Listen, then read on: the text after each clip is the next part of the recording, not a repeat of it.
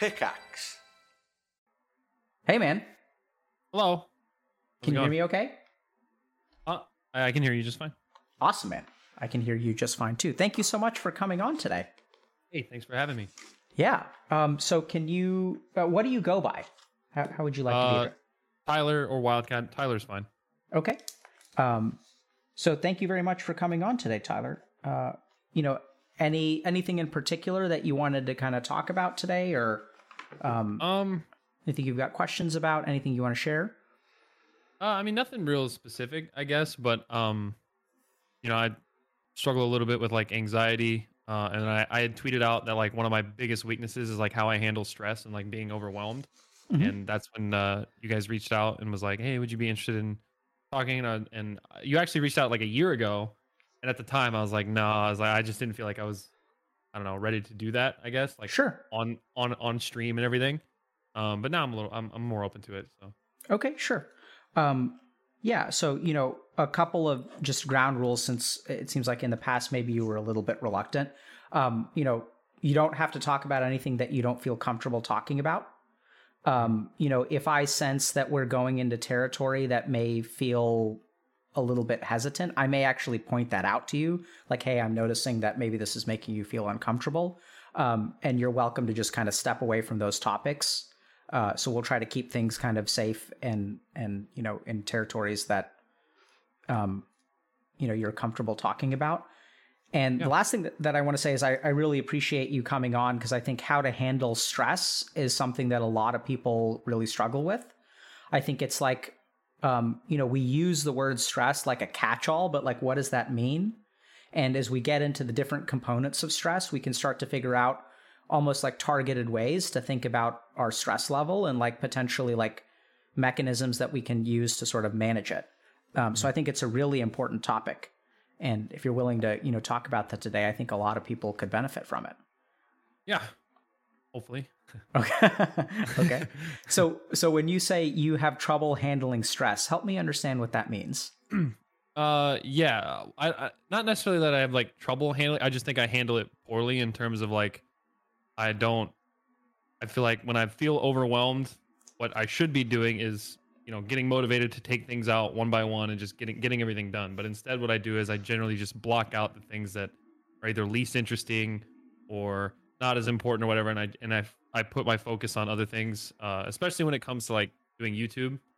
Like I feel like I make an excuse for myself where, you know, whatever it may be. Like I recently moved, and so like moving was like a big ordeal.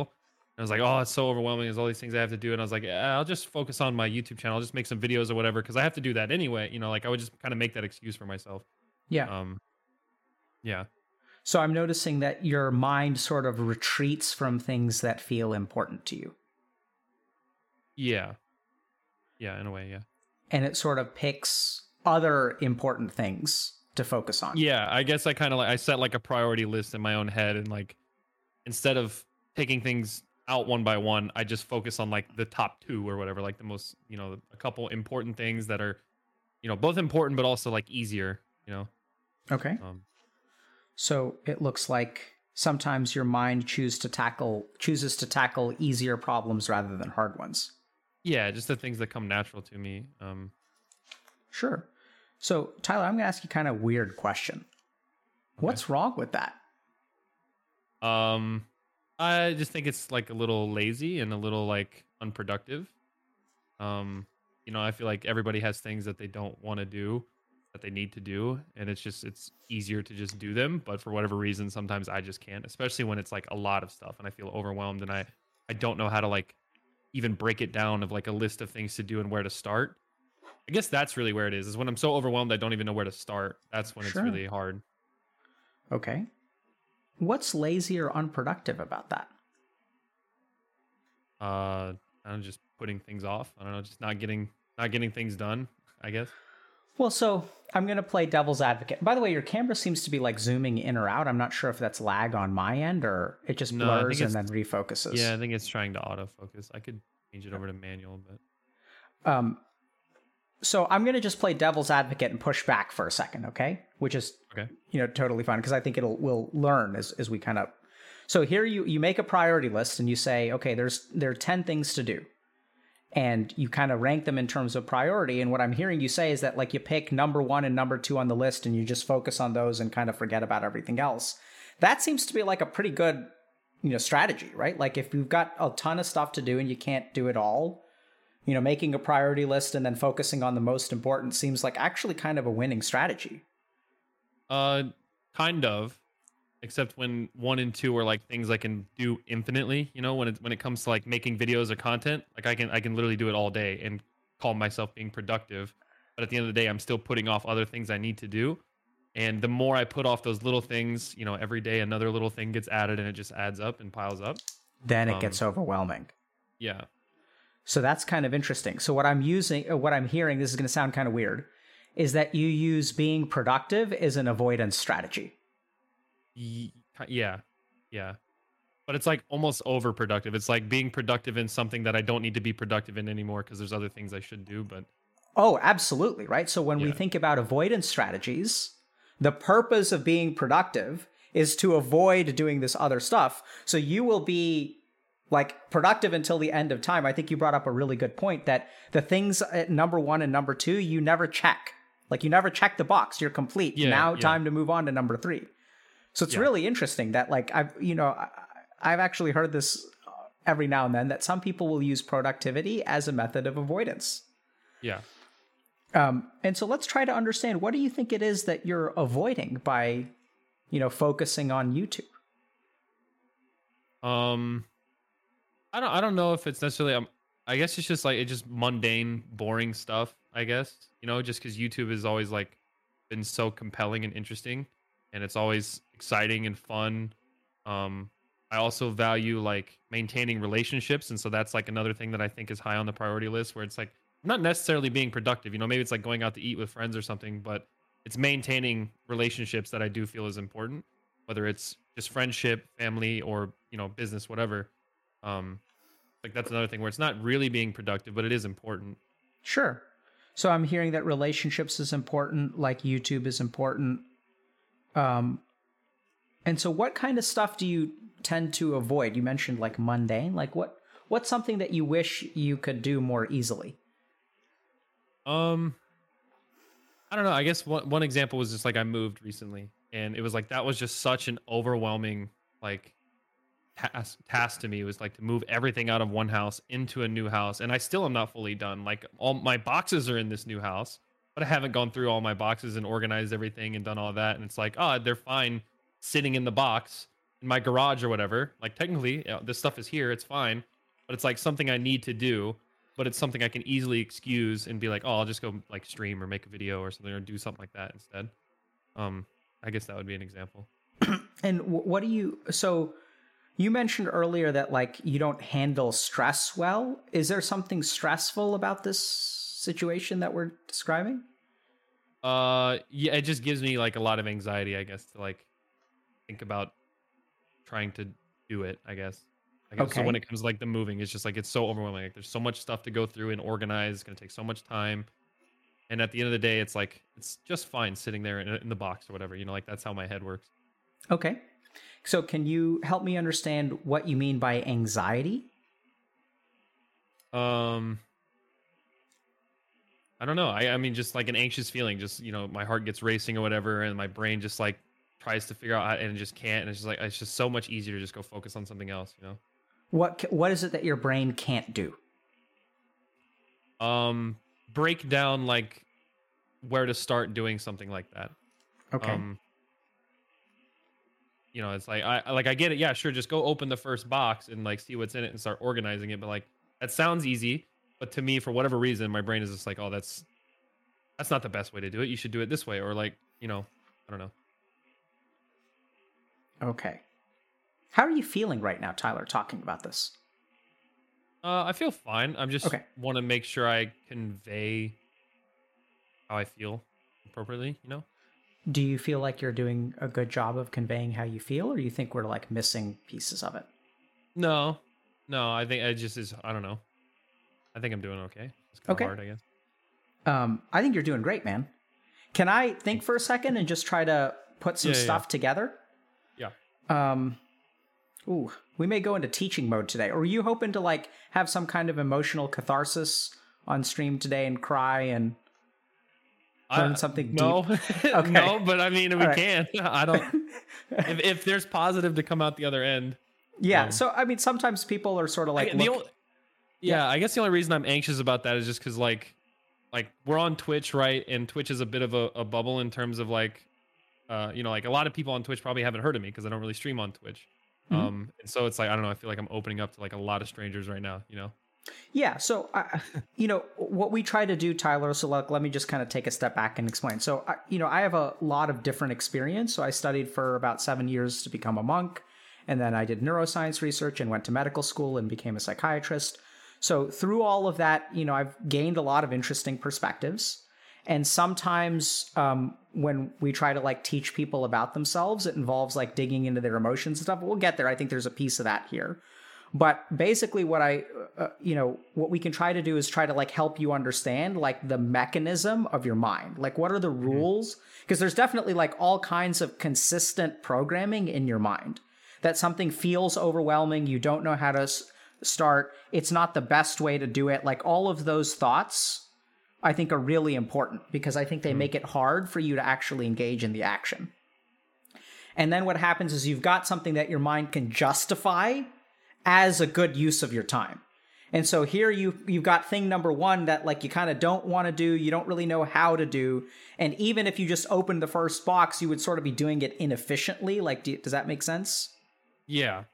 And then on the other side, you've got things that are like clearly important. Like how can you argue against like, hey, my, you know, I'm like I'm a YouTuber, so making like YouTube content is like part of my job. Like relationships are important to me as a human being. And so anytime there's that conflict in your mind, like YouTube and relationships like always win out because it's like, you know, compared to doing a crappy job of opening boxes, like, come on, man. Like Yeah. why you know so i I- i think that that what we can try to do is sort of understand a little bit about how your mind like looks at those problems and hopefully help you um, make it easier for you to sort of open up boxes by helping you understand like what the resistance in your mind is do you think that's a good use of our time today Yeah.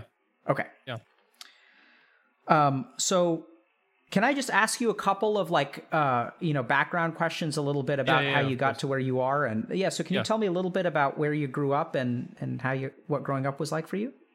Uh, yeah, I guess first of all, I'll just fully introduce myself. My name is Tyler, a Wildcat. Um, I have a YouTube channel. Uh, I have almost 8 million subscribers. Uh, I've been doing it for Damn, son. almost a decade. Uh, it'll, my channel will turn 10 years old in a month. Um, I'm 28 years old. I don't know if I already said that. Uh, but I grew up in Northeast Indiana, pretty much the middle of nowhere, small town. Um, and recently moved six years ago to Nashville, Tennessee area. Uh, I've been living here since. and yeah, so yeah, I started my channel like 10 years ago and I've been doing it full time for like seven almost. Um, and doing it as a job for like eight. Okay. Um, yeah. Can you tell me what growing up in Indiana was like?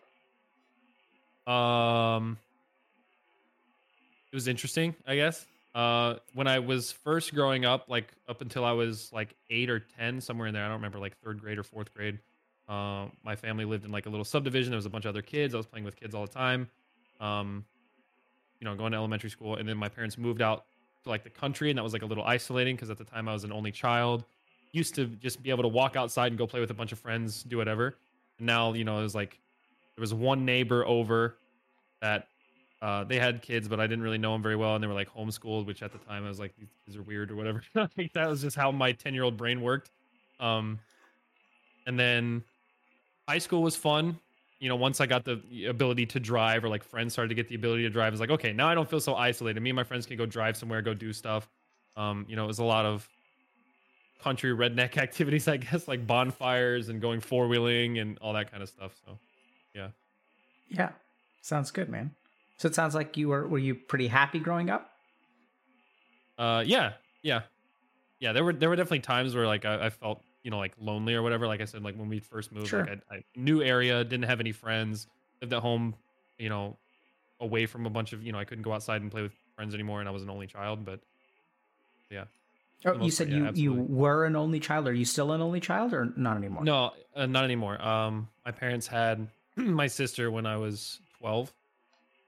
So, yeah. What's Of it your- like? Of your what's age it, gap. uh, What's it like having a younger sister? Uh, it's cool. It's cool. It's very. It's funny because like she's getting into high school now, and so uh, like she's like a little zoomer, and so like we're like the, we're both on the internet, but like at two spectrums almost. so it's like it's pretty fun. Uh, like Yeah. we know of all the same stuff, but we're at two different ends of everything. So Uh, What's it like for her having a brother who's YouTube famous? Uh, I don't know. I've talked to her about it sometimes. Uh, I feel like she tries to like kind of hide from it a little bit. But like kids at her school know. Um, I feel like she tries not to make a big deal about it, but yeah. And and how did you? Um, sounds like it's fun to have a younger sister. Yeah, yeah. yeah. Uh, and how did you start? How did you get the idea to start making stuff on YouTube?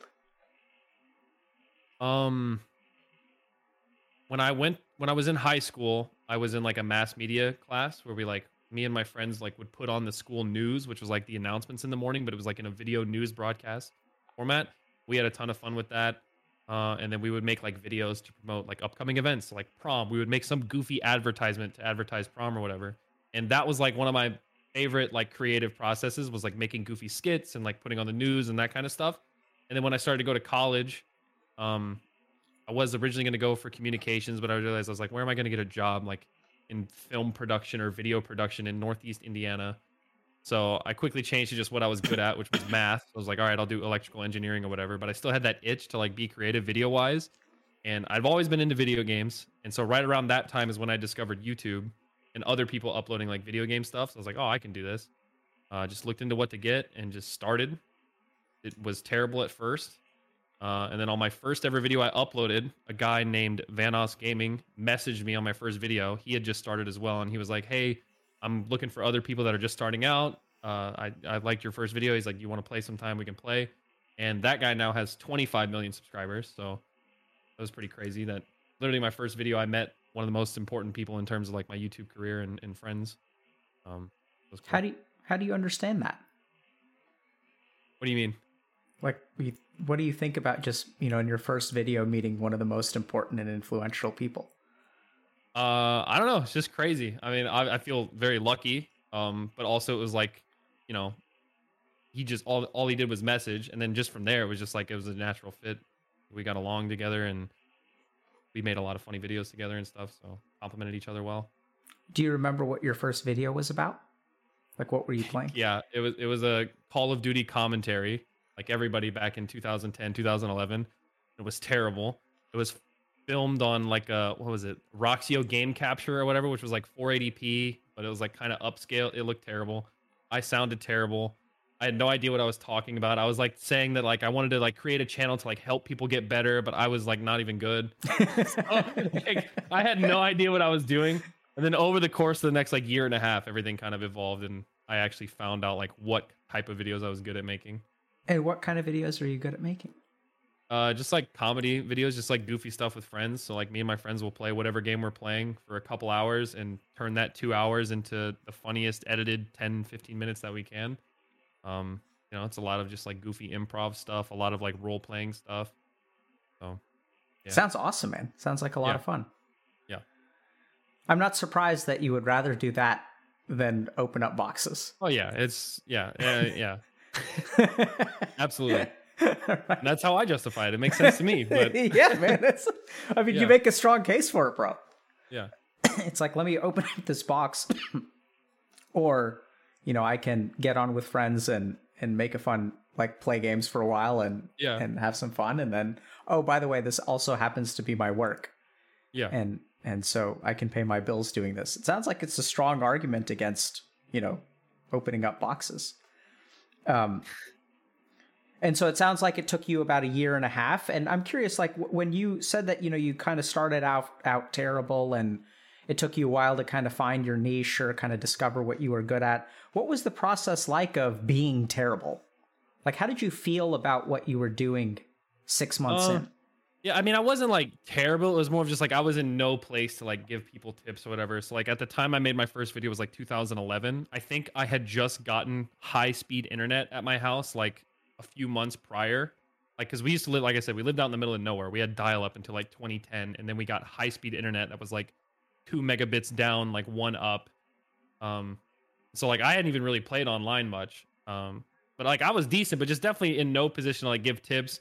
And I slowly realized that like I don't take video games that seriously. Like I, you know, I just I just play to have fun.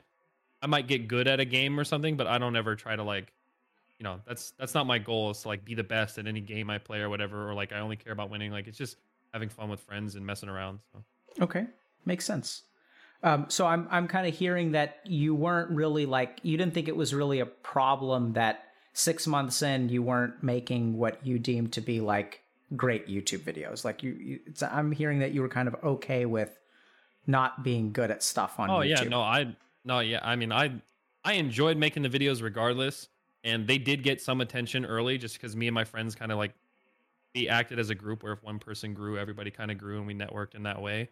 And so I didn't know that they were as terrible as I know they are now. But I mean, everybody's old videos are you know not great. Um, but they were getting attention, and I was growing, and so yeah, I didn't really think too much of it. Okay. So, um, thanks for kind of and and what's it like making uh, being a uh, you know YouTube content creator now? Like how how do you? Um, I mean, it's still really really fun, and still just as rewarding. Um, you know, I feel very lucky.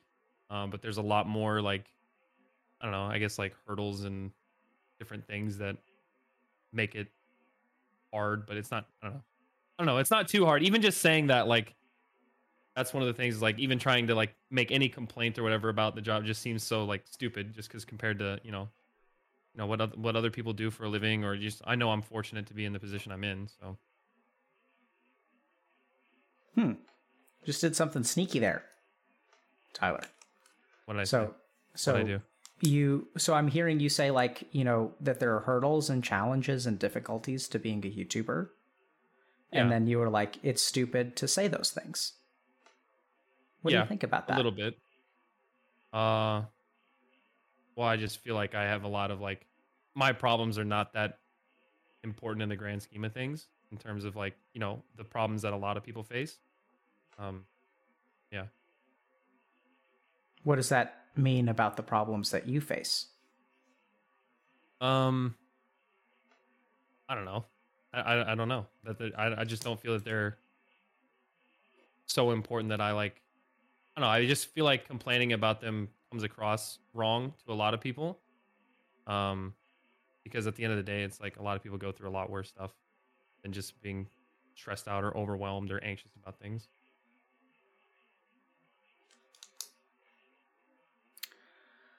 Can I think for a second?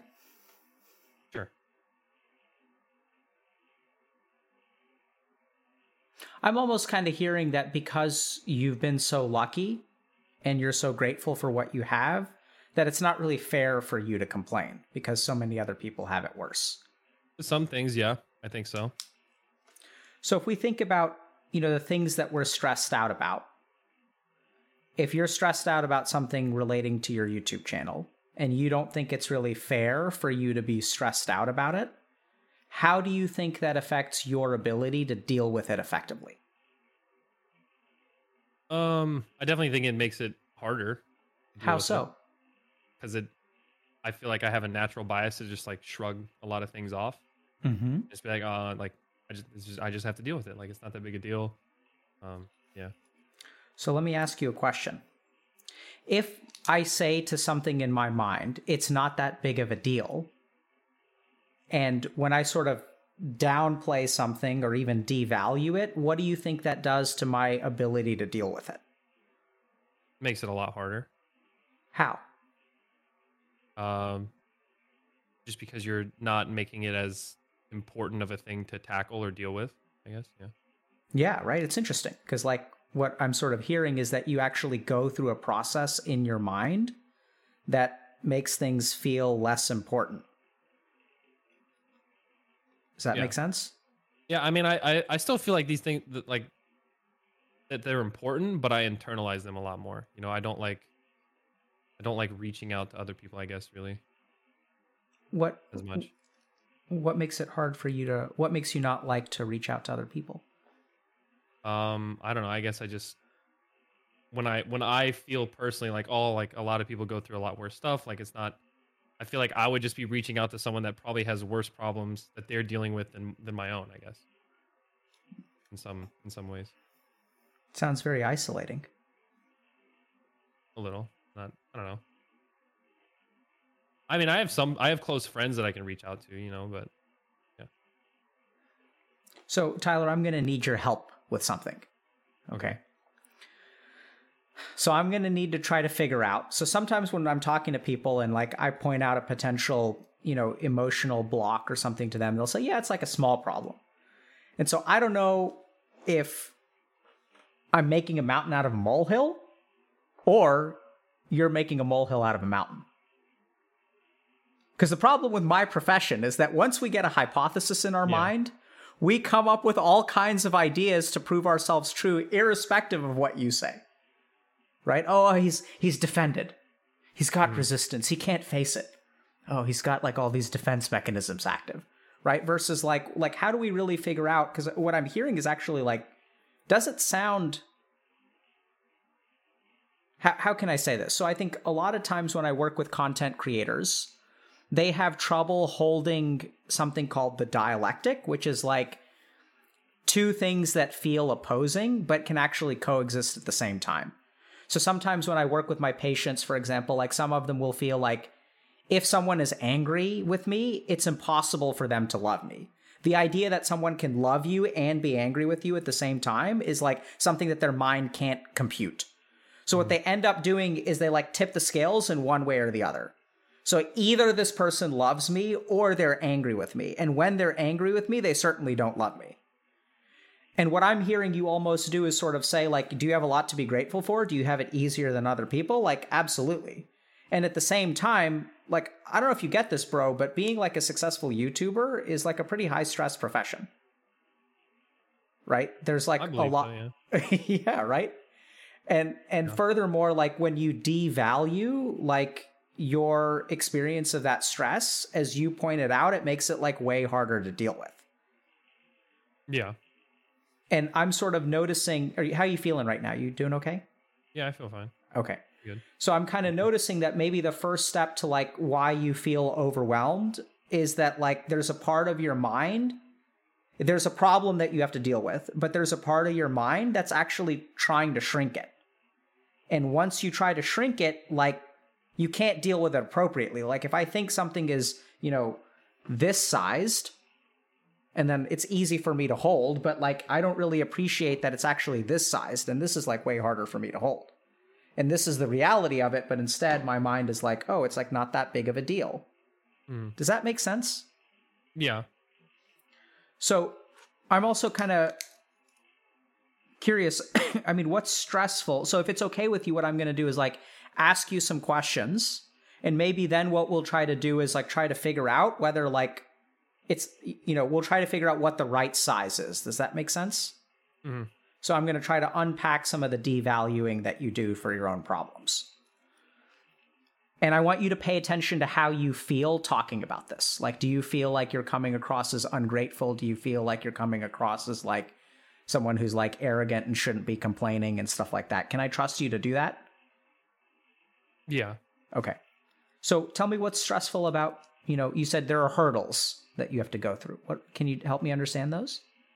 Uh, with regards to like you I, I asked you like what's it like being a youtuber now and you said there are hurdles and then you went down this track of like i shouldn't complain um, I've yeah. Um, I don't know.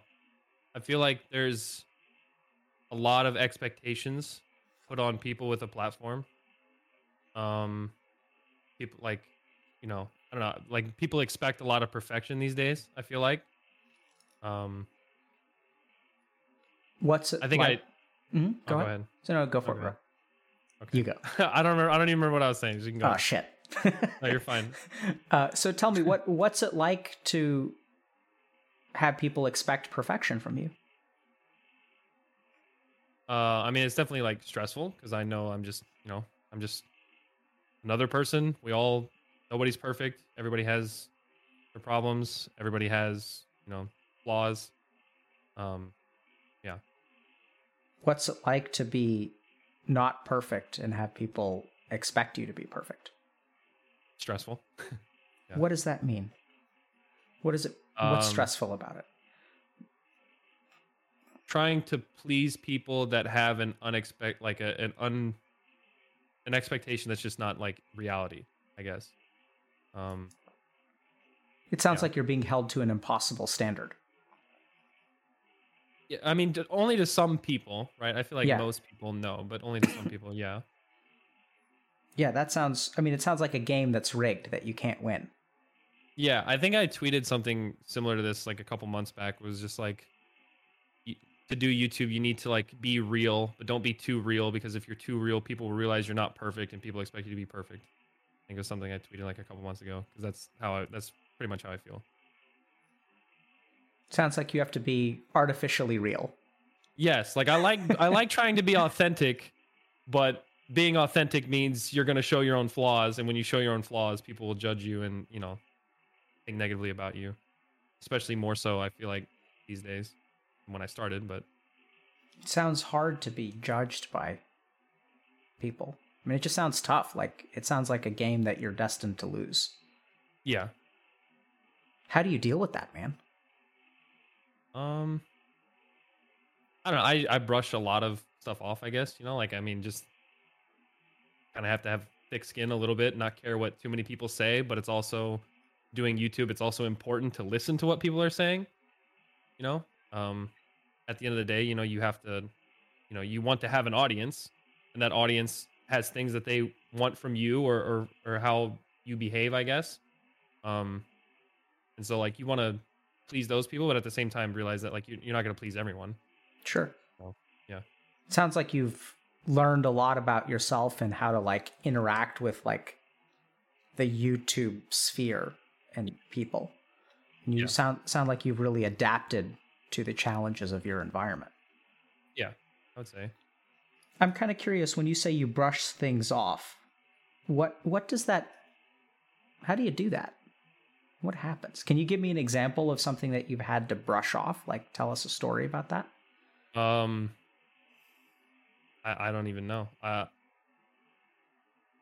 can't even think of one Okay. specific example, but Okay. Um, when you made that tweet, how did people respond? I mean, a lot of people agreed. Um, I mean, I don't think that tweet was anything like super controversial, but I guess that's another thing is like almost anything you say or any opinion you put out these days is controversial. You know, you have people that disagree and um, will judge you based off of that. That's really like kind of stressful. So you keep on using this word stressful. So when people are Yeah. judging you, can you help me understand? Like, pretend I'm an alien and I'm trying to understand how humans work. And when someone makes a comment about you, like, what happens in your mind and what happens in your body? Like, what does that mean, Um, stressful? Well, I mean, anytime someone I think says something about you or like makes a statement about you or judges you in some way, you're naturally going to want to be defensive. But at the same time, it's important to like not be so confident in yourself that you think, you know, you're right all the time. You know, maybe there is some validity to what someone is saying. And so I think that, you know, it makes your brain go crazy trying to think of all the possibilities and everything. Yeah. So it's so what happens in your mind? So I'm I'm hearing there's like I know it sounds kind of weird, but like you get a comment and then you want to be defensive. What does that mean? uh you want to just shrug it off and be like oh this person doesn't know what they're talking about or this person only knows you know they only know they only know who i am through like what i you know this window or whatever of whatever content i make or whatever i say online or whatever um you know they don't actually know Sure. And so I know I know it sounds kind of weird, but before you have those thoughts, do you feel hurt? uh, i mean sometimes it depends yeah Yeah. Okay. Um, because you know when you use the word defensive, I generally think like both the body and the mind we react defensively like when we get hurt, right? Mhm. So if you think about like a Yeah. physical like defensive reaction, it's usually because there's some kind of like stimulus that we're responding to. yeah Um, I, you I guess it's yeah i'm not hurt in the sense of like what they say necessarily hurts me but it's more of just like oh, there's someone out there that like dislikes me this much or whatever, or hates me this much for like what I see as a dumb reason or whatever, you know.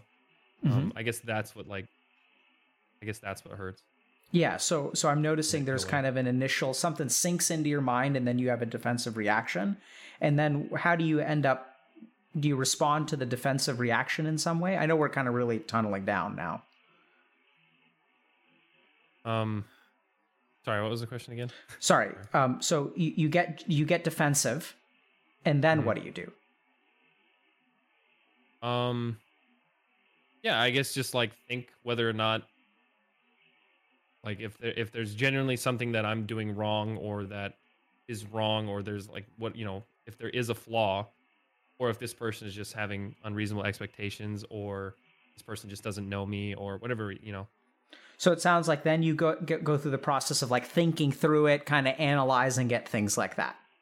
Yeah. So I'm going to toss out um, a definition for you. I'm curious what you think about that.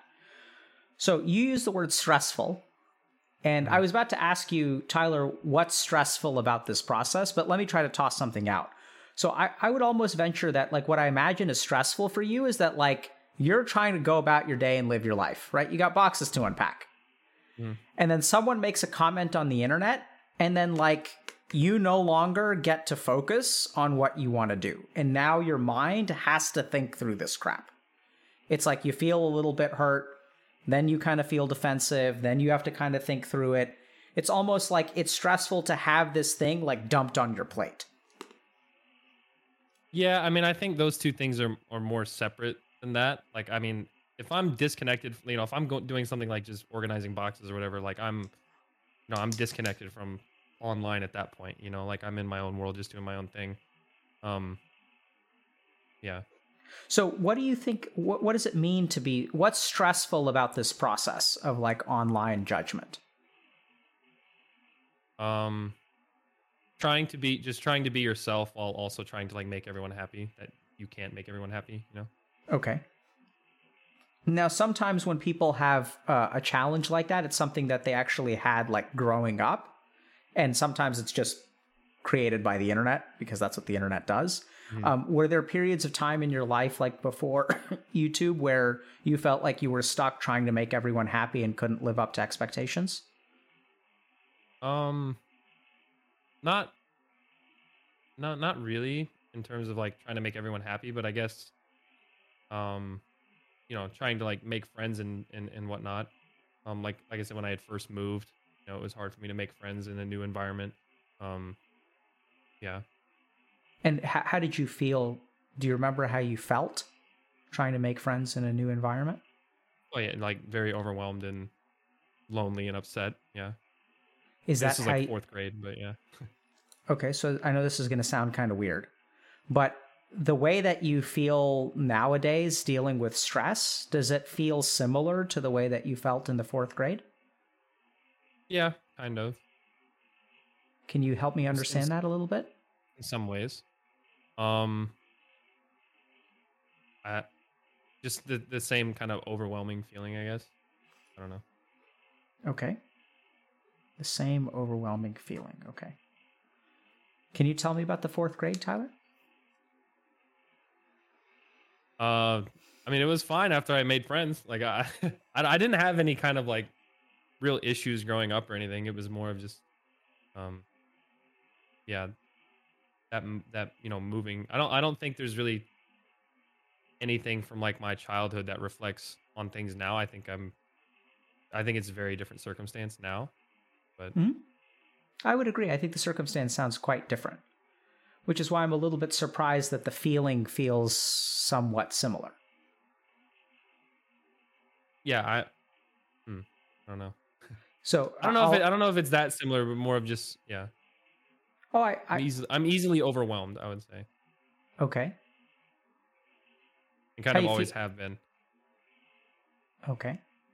Can you tell me about when you say you kind of always have been? Can you tell me like?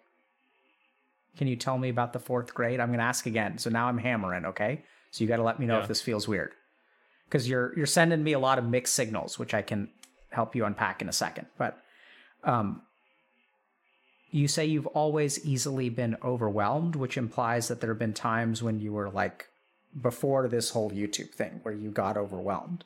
So can you does anything pop into your mind about like when you felt like super overwhelmed? Um no, I, I guess the biggest comparison I guess would be um like in school. I tried to like always be perfect in terms of like my schoolwork. Um that could be overwhelming. Uh and I was like really kind of hard on myself and always wanted to do really well. Um How, know, I would strive for, for perfection in that in that way. Um can you tell me a little bit about how you decided to major in engineering? Yeah, I was just uh, that was just I was naturally good at math. Math was easy for me. Math was fun, um, and so it just seemed like the best fit. Why did you? There's there's there's good jobs, you know. Yeah, why did you? Um, why do you think you were so perfectionistic in terms of grades? Um, I don't know. I guess that was just I school was easy to me. And so and it was like the only, you know, it was like the most important thing at the time. And so I just wanted to make sure I did a good job at it. I don't know. And what's overwhelming about that? Uh making mistakes, not understanding something, you know, I didn't understand something. It was really stressful to like try and you know, have an expectation on myself and not be able to meet it, I guess. Sure. And how did you feel about yourself when you didn't live up to your expectations? Oh, I, yeah, I mean, I would get really upset at myself. What does that mean? What does that look like? Um, I don't, I don't know. Um, I don't even know. Just upset at myself. I, you know, crying, whatever, stress, whatever. I don't know. Would you kind of beat yourself up in your head, tell yourself things yeah. like you should be able to do this? Yeah. Um Is that at all how you feel when you think about unpacking a box? like in some ways, yeah. This? In some ways, yeah. Like this is not a complicated thing, but I don't understand why like it's so hard for me. Um or you know, or, or, even if it is actually hard for me, or if I'm just being lazy, like another expectation, I guess. So, I'm also wondering whether your mind did a similar thing when it was like when you didn't get grades, like were you like, oh, how can I say this? Is this just hard for you, or am I just stupid?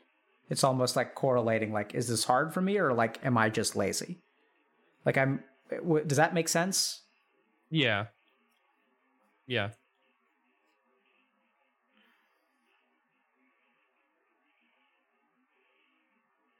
Can I think for a 2nd mm-hmm. What do you think about this conversation, Tyler? Um, I don't know. It's interesting. It's a little nerve wracking, I guess, in a, in a sense. Just yeah, but I'm trying to figure out. Do you get the sense? Would it help you if I try to t- try to tell you like where I'm going? Sure. Yeah. Okay.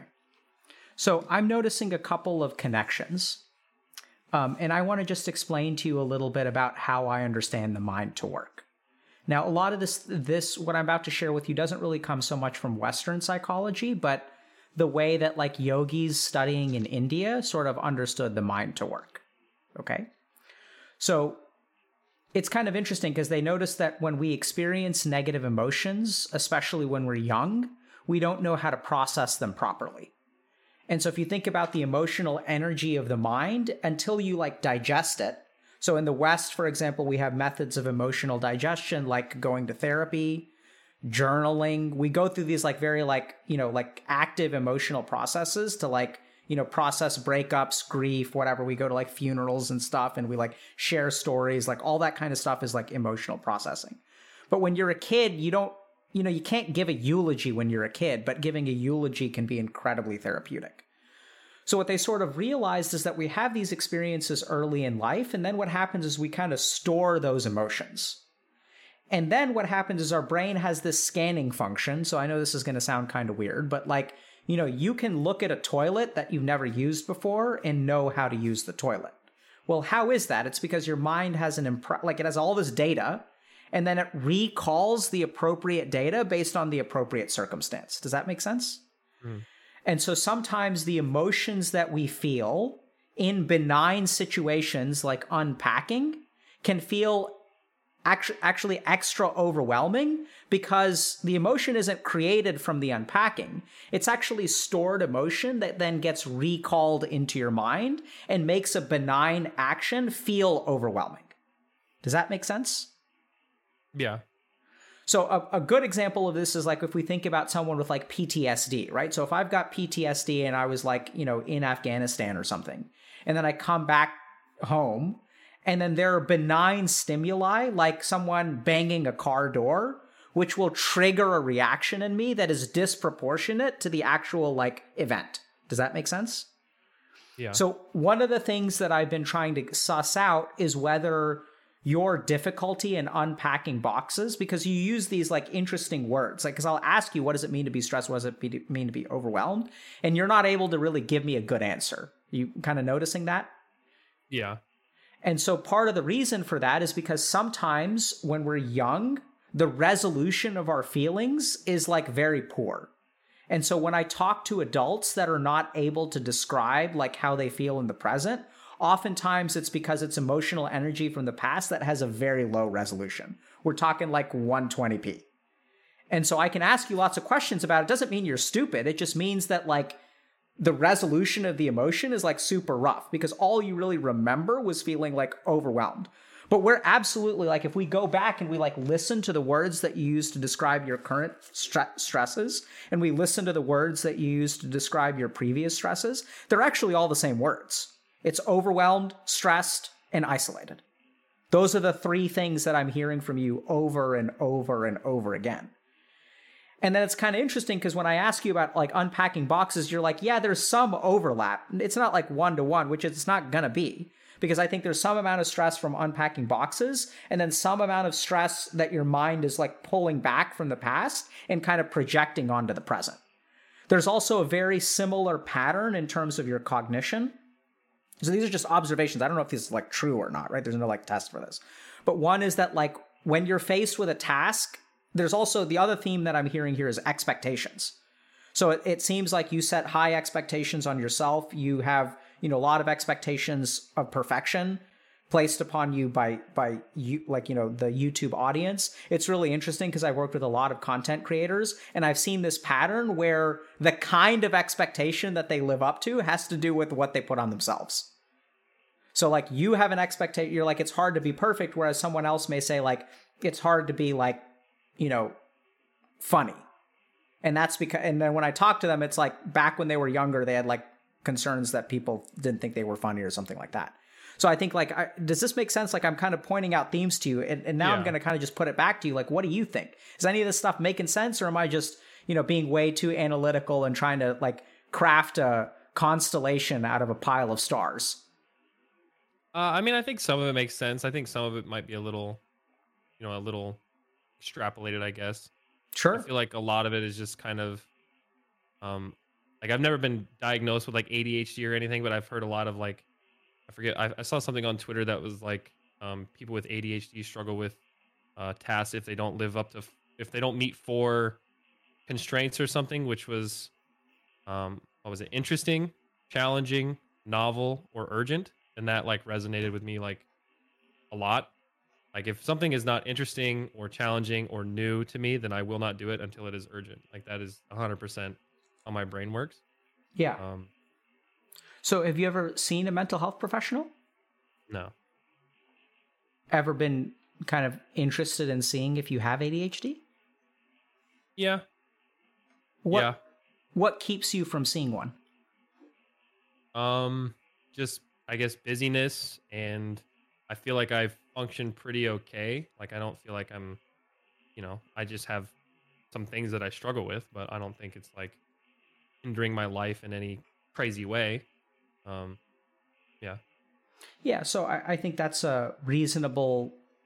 So I, you know, I, I think it's not a bad idea to get checked out. And at the same time, you know, one of the criteria for basically any psychiatric disorder or any diagnosis is usually impairment of function. So if we try to figure out like what's the line between like, you know, being sad and like having clinical depression, it's like impairment of function. So everyone Yeah. feels sad. Everyone, I'm not surprised. I mean, I'm kind of the same way where, you know, it's really hard for me to do things that are not urgent, not interesting, not challenging. Yeah. Um, so out of the stuff that I was kind of sharing with you, what seemed to make sense and what do you think was like too much of a stretch? Like what did resonate? Um, I don't. I don't know. I'm trying to remember. I mean, a lot of it definitely resonated. I think some of, you know, I don't. I don't know that there's too much of like ties from like my childhood really, aside from just expectations on myself. I definitely think that that makes sense. Um, expectations I put on myself based off of expectations other people have. You know, I guess if that makes sense. Um, that makes sense. Like that's kind of been a thing for sure. Okay, so yeah, so I, I think you know the the purpose of having conversations like this is like occasionally I'm gonna you know sort of take a shotgun approach where I'm gonna toss a lot of crap out, and then it, like I'm it's actually like you're the expert here, so you're the one who has to say, hey, I think a lot of this stuff is like kind of doesn't make sense to me, and this kind of thing does. Now I suspect if you I suspect there's there may be a little bit of like money to be found if we talk about what the early stages of fourth grade was like. Um, but if you don't want to, we don't have to. I yeah, I, I probably wouldn't want to, but Okay. I, I don't think there's anything there that like that, that's that significant. I don't think it was like I don't know. Okay. That's totally fine. It was just out, you know, just a kid trying to make friends in a place I didn't didn't know. You know, I think any kid would struggle with that. I don't think there's anything really much deeper than that personally, but Yeah. So I, I mean, if if you're if you don't think it's useful to talk about, it, I think that's totally fine. Um, I, I do think you know, just like you said, it's.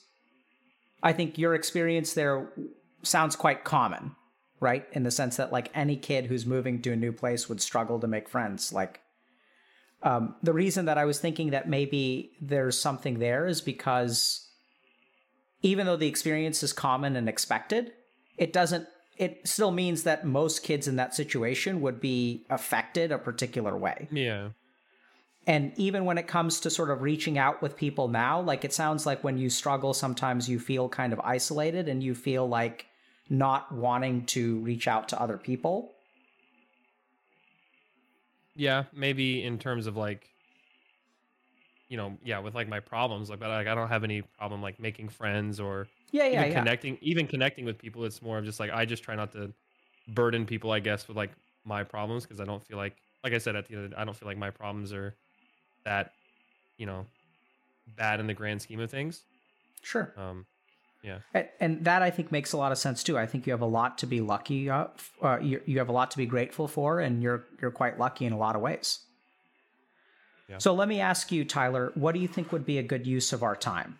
Um, if you have any particular ideas, that's fine. Otherwise, I can give you like two or three options. um, yeah, you can give me some options. Yeah. Okay.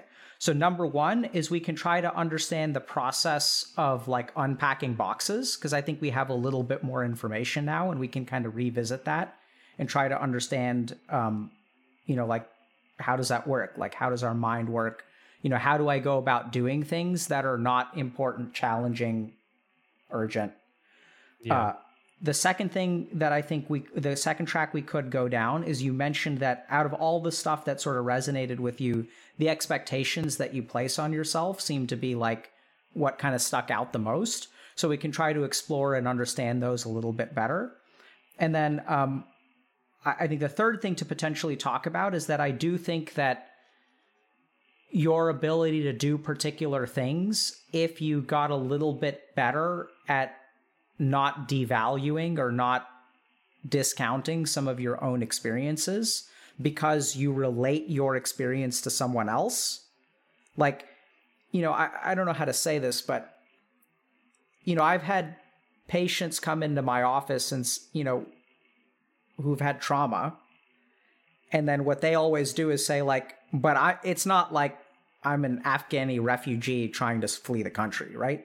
What they'll do is they'll take their experience, which is like painful and affects them, and they'll say like other people have it worse. Like I have it relatively like so. I had one patient, for example, who had like a single encounter of of kind of like sexual assault in a public place with a stranger.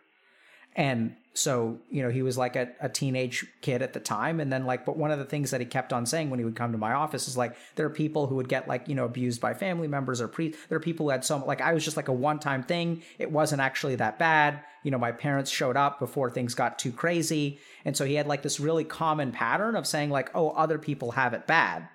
But for some reason, like, we kept on kind of coming back to it. And he sort of felt like, you know, it's not really that traumatic whereas it actually was right? Because it doesn't it sort of doesn't matter you know if i get hit by eight bullets and you get hit by one bullet like you've still been hit by a bullet. It, you know that damage is there.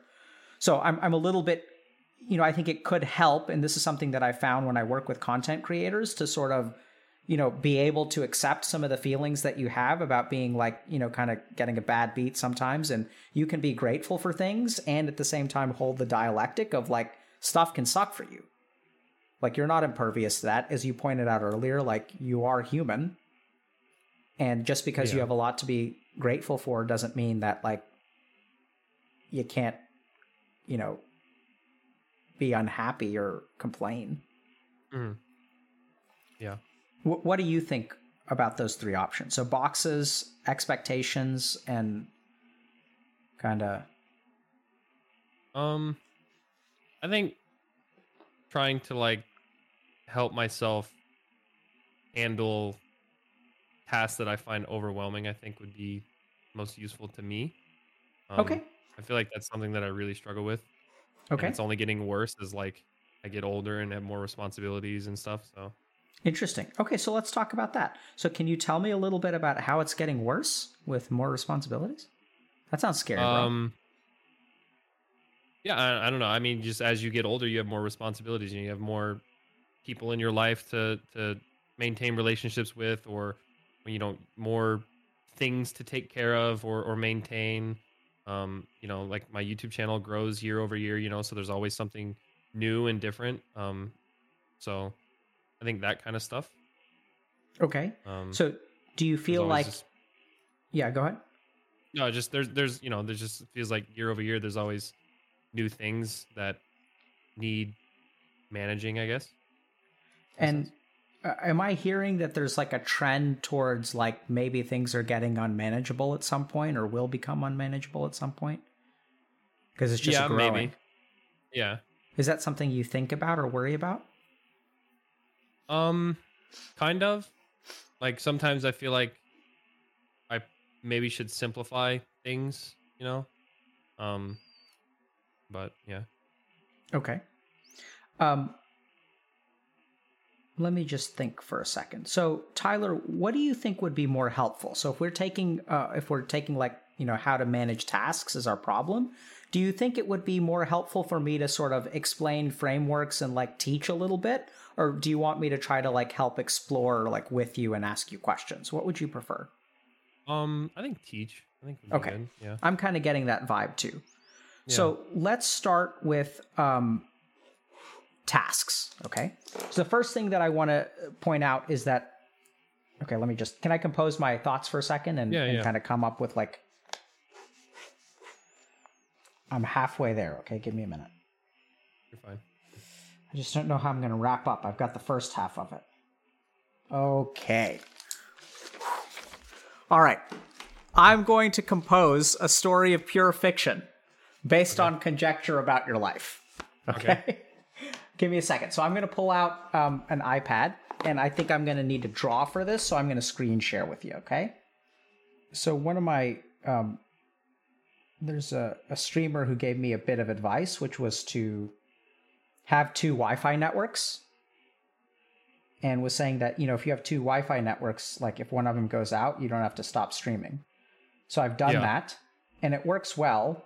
But the only problem is that um, now sometimes all of my things are not on the same network.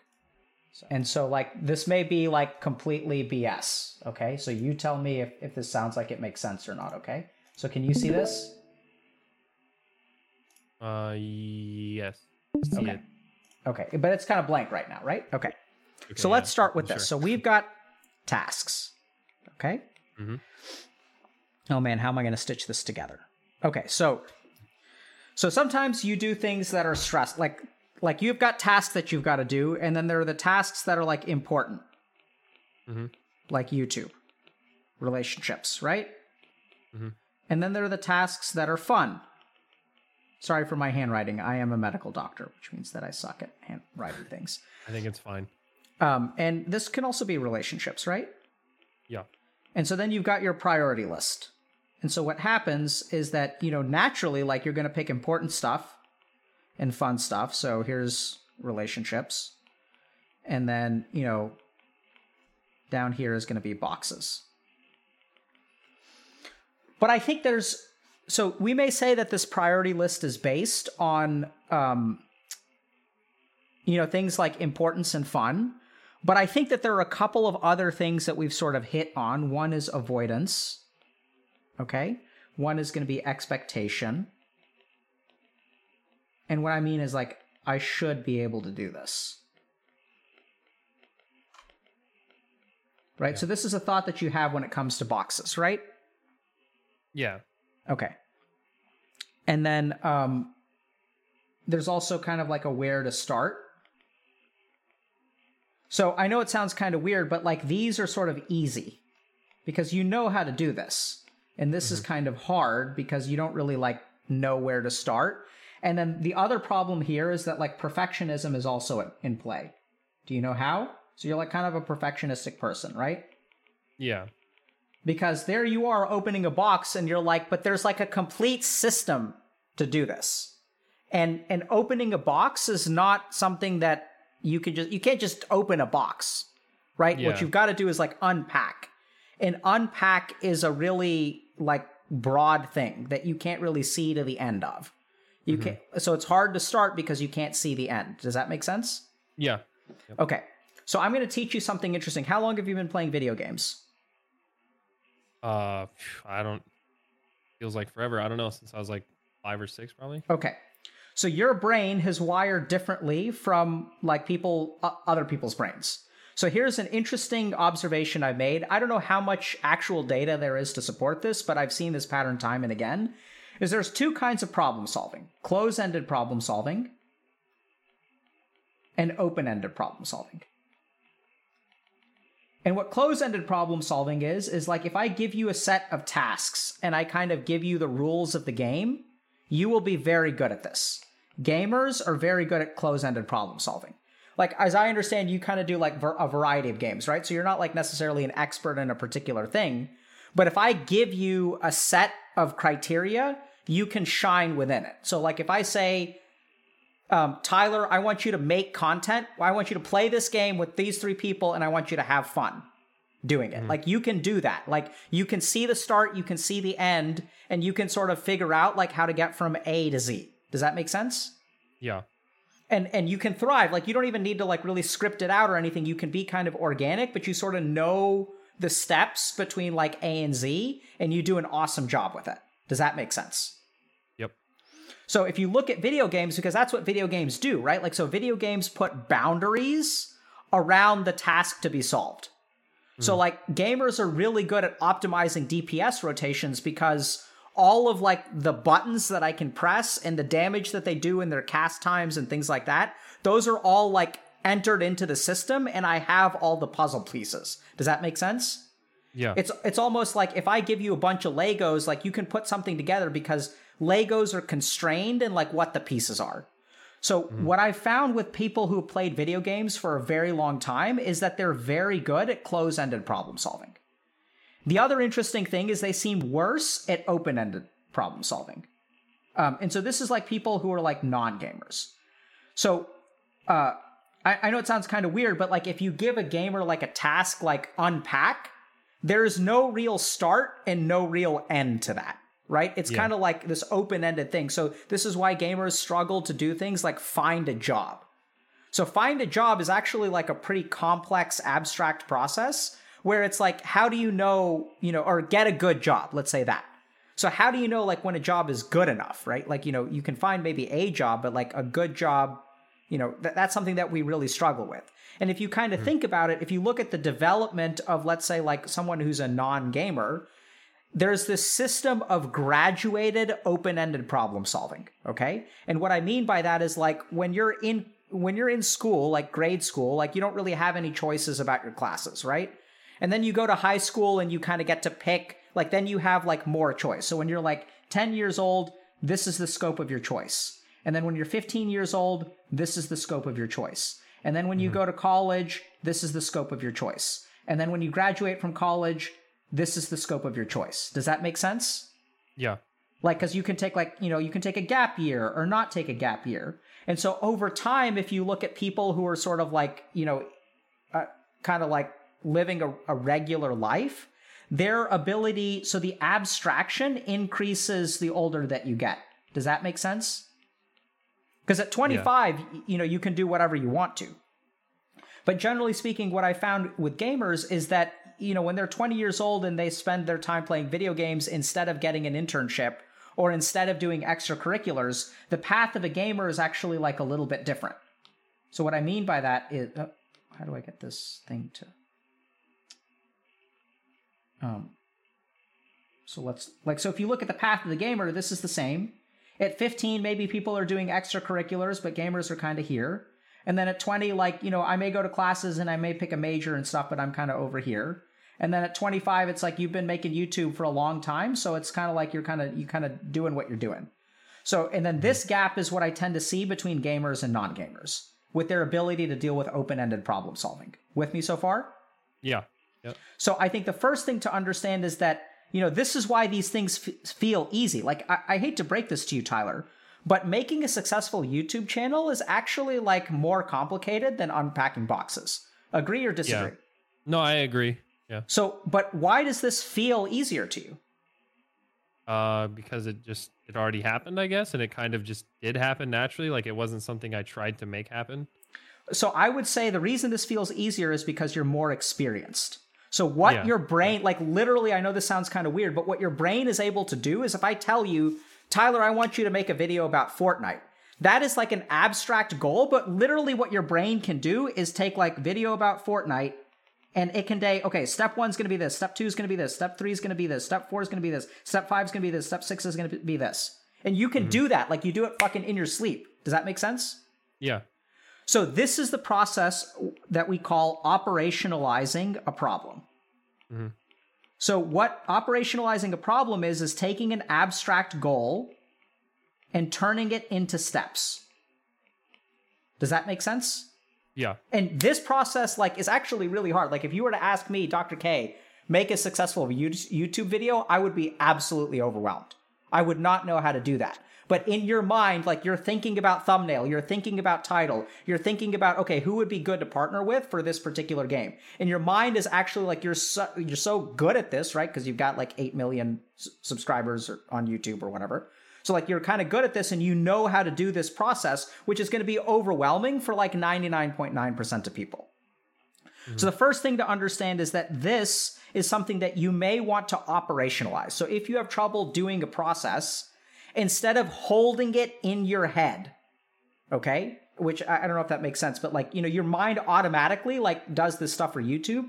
You may have to like operationalize it out like in a particular way. So what I mean by that is sort of think about okay, so if we're unpacking boxes, one one thing we can look at is number of boxes. And another thing we can look at is like rooms in the house Yeah. Right? And then so the more you kind of sit down and you can think like, okay, but the problem is that like if you unpack one box, maybe it's got kitchen stuff and maybe it's got bedroom stuff. And that's kind of chaotic. And then if you've got rooms in the house, the problem is there's stuff stuff in box 1 and stuff in box 8. Does this sort of make sense like why this is Yeah. hard? Yeah. Yeah. Yeah. Right? And so this is what feels overwhelming about unpacking.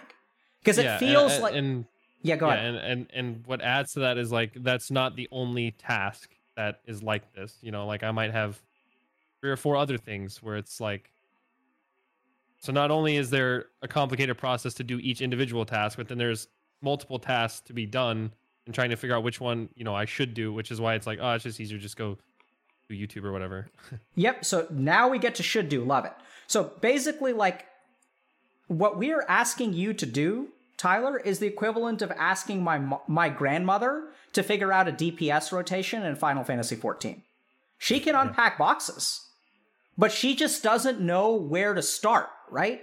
And it's not that she's stupid and it's not that you're stupid. It's just like literally think about this, bro. You've been playing games since the age of five where you've been given the Legos. And now Yeah. what we're doing is we're giving you Play Doh. And it's like, wait, this is like way too abstract. Like, I need some way to turn Play Doh into Legos and then I can put something together. Like, if I were to give you 30 balls of Play Doh and say make a horse, you could assemble the balls into a horse shape easier than you could take a lump of Play Doh and like form it into a, a horse. Does that make sense? Yeah. And so this has nothing to do with you being, you know, like incompetent or anything. It's just like literally, I've noticed that when people play games a lot, and especially if you've been making YouTube videos for a decade, like your brain is equipped to do a particular task well. Okay? So so what I would recommend is, you know, try to create some sort of system. And be careful because when you create the system, this is what your mind is going to do. The perfectionistic tendencies are going to pop up. So now, okay, so step number one. So if you're trying to do a task, okay, step number one is operationalize it. Mhm. The second thing that you're going to need to do is when you operationalize it, you're going to get resistance. So when you try to do step number one, what is your mind going to tell you? If I were to tell you, okay, um, Tyler, what I want you to do is like make a list of boxes and a list of places where the things in the boxes go. And then what's your mind going to say to that? Like, oh, like, I, what is the most efficient way to do this, or the best way to do it? Or, yeah. There it is. Yeah. Why are you a successful YouTuber, Tyler? What did you do when you started making YouTube videos? Uh, I always tried to improve them. I guess I was a bit of a perfectionist over time, but Sort of, sort of, but if you really pay attention, go back and watch the VOD. When you made your first YouTube video, oh, I just did it. I just, yeah, and that that's it- something that I've that's something that I've been able to like take into doing more things YouTube related. Like, it's like I wanted to do a podcast, and I was like, I don't know how to do a podcast. I don't really know how to interview people, so I was like, I'm just gonna do it. And I have gotten better about that when it comes to like YouTube related stuff. But yeah, I don't know why I still struggle with that in like real life stuff. yeah, so I think the reason you struggle with that in real life stuff is because you were skilled at YouTube, right? Whereas you're not skilled at the other stuff. Like on your character sheet, you're like level 88 at YouTube, and you're like Yeah. level 4 at other stuff. yeah. So, so what we see here, if we really look at the times that you've been successful, what you've been able to do is let go of the perfectionism. Whereas even like, who the fuck cares if you're inefficient with unpacking your boxes? Like, Yeah. you know, you know, like, but the answer is you care. Yeah, just in my head, I'm like, I want to get this done as fast as possible, and so I, yeah, Yeah, so now just- you have to be careful because even when you try to do something, so this is the, the other thing when it comes to like, I'm not motivated to do a task. So one thing we can do is operationalize the problem so that we can like create bite-sized chunks and then approach it. This is the tricky thing is that that is insufficient because when we do that, our psychology creates some kind of resistance. Does that make sense? Mm-hmm. And then the resistance, this is something that's going to feel emotionally uncomfortable. And then what we do is when we feel emotionally uncomfortable, what we do is avoid. And then this hmm. creates the avoidance. And then you go back and then once we are once our mind has decided, "Hey, this feels emotionally uncomfortable. I feel like an idiot doing this. I feel like there's a better way to do it. I feel kind of incompetent. Like how dumb can I possibly be that I can't unpack these boxes?" There's all that self-judgment and crap that we sort of hit on, right? And this is what you call stressful, by the way. Mm-hmm. This process is, I think, what you mean when you say the word stressful. Then what happens is then we get to justifications and rationalizations. So once there's something that you feel uncomfortable or you're self judging about or you're not doing it good enough, I know I'm tossing a lot of words at you, but like, no, Does this sort of make sense? Yeah. Yes. and yeah. then you avoid that. And then once your mind decides emotionally that you want to avoid something, once it becomes emotionally untenable, then it recruits our intellect to rationalize and justify. And then what it tells you is, oh, by the way, like this is more important and this is more fun. It is objectively better for me to do YouTube than it is to unpack boxes. and then Yeah. it's game over. Yeah. And then you're not going to do it. Does that make sense? Yeah, this is yeah, this is exactly this is exactly what happens, yeah. Right? So now let's think a little bit about okay how do we deal with this this resistance? So this is why i was asking you kind of like the psychological questions and what we really try to do at healthy gamer it's not about you know digging for like you know deep emotional stuff just for the sake of digging for emotional stuff. It's recognizing that you have had particular experiences which are going to create a psychology that you'll be like vulnerable to that will control you in particular ways so the mm. real thing that I would advise you to do is the next time you try to pack a box, look for this part of the script in your mind telling you not to. Right? And as mm. long as you see that script and then you ask yourself, you know, why can't I and now we're going to get to a stretch because I don't know if this is actually the case, but like I would imagine that you feel somewhat stupid for when you try to unpack a box. Yeah. What do you yes. and and then what happens is like you've got this remember this crap up here about self-judgment and like devaluing the way that you feel? Then we get into problem number three is that you feel stupid for not being able to unpack a box. And then what you say is i shouldn't feel stupid. You know this is dumb. Like i shouldn't Yeah. feel this way and then when you devalue this feeling, you're like ignoring it. And once you ignore a particular feeling, like you can't deal with it. It's sort of like, you know, if I'm getting aggroed by a mob and I'm like, the mob isn't there, it's stupid. There shouldn't be like, this thing shouldn't spawn in this zone. It's dumb. It shouldn't be there. But does it stop the mob from like messing you up, right? So when you devalue your emotions, they start to go like kind of dormant in a sense, or invisible is maybe a better word. And then what they do is they fuel this resistance. Because most of the resistance that we have to things is actually like emotional. Mm-hmm. And i- if, as long as you're devaluing it, not taking that feeling of stupid like seriously, it's gonna like mask itself and it'll just manifest as resistance to you doing a task. Does that make sense? yeah. Yep. So I know it sounds kind of weird, but like I would start with first of all, like the next time you feel like you shouldn't feel a certain way, like try to stop yourself. Like notice that, you know, even though you're lucky and you've got 8 million subscribers, it doesn't mean that your life isn't stressful. Right? It's okay for you to feel stressed. It's okay for you to feel isolated. It's okay for you to feel alone. Do other people have it worse than you do? Yes. But just because someone else got, you know, you know, like just because bad things are happening to other people doesn't mean that like bad things aren't going to happen to you. And you know, the the guy who founded started Buddhism, this guy named Buddha, Buddha, had a really interesting revelation that I think we've forgotten despite all of the propagation of like mindfulness and eastern wisdom nowadays, which is he said that like dukkha or suffering is like a constant in life. That like no amount of privilege or power actually will like protect you from suffering that suffering comes it's sort of like an internal thing. And sure there's like definitely advantages to having privilege right? Like there's like lower levels of stress and health outcomes are, are improved for people who have like financial security and things like that. There are a lot of advantages but the interesting thing is that i don't know that suffering is what we protect from. And so one of the the hardest things that I try to do is for people who are lucky in a lot of ways, trying to get them to accept their suffering. Like you can be lucky and still suffer. That kind of goes back to the dialectic where like someone can be angry at you and still love you, right? But it can be hard to hold both of those things. Like I'm incredibly lucky and I also have a lot to be stressed out about, right? Like just because I'm lucky and I'm privileged doesn't mean that like I don't get to feel stress.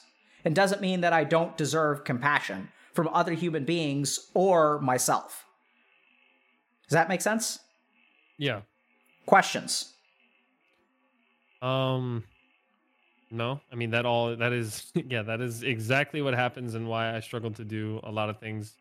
Um and I've I've tried to take some steps to like get better at things. So like I have you know, I have like I have like a notebook where I like write down a to-do list every day and I I noticed that like the more I break everything down, uh you know like whatever the task like unpack boxes instead of that it's like unpack these boxes or whatever like I break the list down as minimal as I can. I even put in things like eat or like shower or and it just feels good to cross stuff off. Like I've been doing that recently. That's been super helpful. Um but yeah, this is So yeah, that, what you just you- described is exactly what happens. So so you stumbled upon operationalizing because then that abstract problem in your mind, you're chunking up. And then when you chunk it up, it's like more manageable. So the other other thing, the last thing that I'm going to kind of I'm going to share one other principle with you, which is cognitive RAM. So you know, you you kind of said at the very beginning of our interview, like the more stuff that piles up on your to do list, the more I should be able to like, you know, like the more. The bigger my to-do list is, the the higher it should increase in urgency, and since urgency is a motivator, I should be able to act. Does that make sense? Mm-hmm. Yeah. And I also get that get tones of this when you talk about the increased amount of responsibility with age, which I think you're actually quite scared of. I think you're afraid that now I'm hypothesizing, okay? So I'm I'm I'm hypothesizing that there's a part of you that's actually pretty scared that soon enough things will get so bad that you won't be able to handle it. Um anyway, we don't we don't have to go down that route, but just something for you to think about. Possibly. Yeah. Um, but so you kind of think that as urgency increases, I should be able to do something. There's the self judgment, by the way. See that? But the interesting thing is that our brain has like a certain amount of cognitive RAM. And so, like, if your mind is holding on to like 10 tasks that you need to manage, then you only have this much like working RAM. And Yeah. then something interesting happens is that if we only have two tasks that we have to remember, then we have this much working RAM. And so people think that as the number of tasks increases, the urgency should increase, and I should be able to do like it should like push me to do things. But actually, what I found, and, and one of my uh, you know meditation teachers told me this like real kind of really interesting, is that like the more stuff that your mind has to hold on to, it's sort of like you know I can't fix something if I have my hands full right? I can't actually do any work if I have my hands full. So what you really want to do is try to empty your mind, and then the more working memory you have, like the more you'll be able to do tasks. Um, does that make sense? Yeah. And so this is why if you look at it like if I have 10 tasks to do and I complete one, is nine tasks easier or harder than 10 tasks? Yeah. Easier. Right? So we what people notice is like there's this snowball effect of like you know w- ten is taking up this much space, and then nine is taking up this much space, and then eight is taking up this much space. And so what people find is once they start checking things off their to do list, it frees up more of your mind, and then you have more RAM to actually work on the remaining tasks. That's just something for you to kind of think about. It's another principle that I found. Um, Yeah. Questions? Um, no, I no. This all makes a lot of sense. Um, the cognitive uh, RAM thing is pretty like I I always use the term mental bandwidth, so I'm Yep. assuming that's like the exact same thing. Yeah. Yep. Yep. Yeah. I, yeah. I definitely get like periods where I feel like I can't handle like I don't like someone will message me or something with something, and I just uh, my brain was I like I can't handle it. Like I just don't have the mental bandwidth to like address this new thing when I'm worried about all these other things. Makes um, perfect sense. Yeah that's another that's another part of all this i guess is like not responding to people right away like i feel like you know if i have enough things to do and someone has something else they need from me or, or whatever it may be as simple as it might be i brush it off until it's like i don't even have like i can't even think about that right now like i have to worry about these things or whatever Yeah. So there's two other. If you're curious, um, you know, there's a little bit like there's a couple of other interesting things about mental RAM. So I'm going to just share um, two perspectives. Okay. So one of my teachers in in India once told me that like every task that is left incomplete is a karmic drain. And so what he means by that is like you know if you have I don't know if this is really true, but he was kind of saying that like you know if you have an intention you make a promise to someone and you don't keep that promise, it sort of karmically like drains your energy because you still have like that incomplete task to do. And so I thought that it was like kind of an interesting example of like the more things on your to-do list you have, the harder it is to do things. And so what he mm-hmm. was kind of saying is as you go back and you you sort of complete all of your karmic tasks, as you complete those karmas and you become like spiritually free from it, what it actually does is like gives you spiritual energy and then eventually you'll start like manifesting success. That's kind of a weird spiritual perspective that I think sort of maps onto cognitive RAM in some way. And the other really interesting evidence based perspective is Alcoholics Anonymous. And in Alcoholics Anonymous, so Alcoholics Anonymous is really interesting because it seems to be like a good intervention, uh, you know, in, in some ways at like helping people overcome like this biological addiction. And so if you think about it, like, you know, how does that work? We don't really know. But Alcoholics Anonymous, when I talk to people who are trying to get sober, they talk about um, one particular step which helps them a lot. And that's the making amends step. And so what they do is like they've done all of this bad crap in the past. And something about all of that like emotional energy creates some degree of resistance and avoidance in their mind that then causes them to chase alcohol.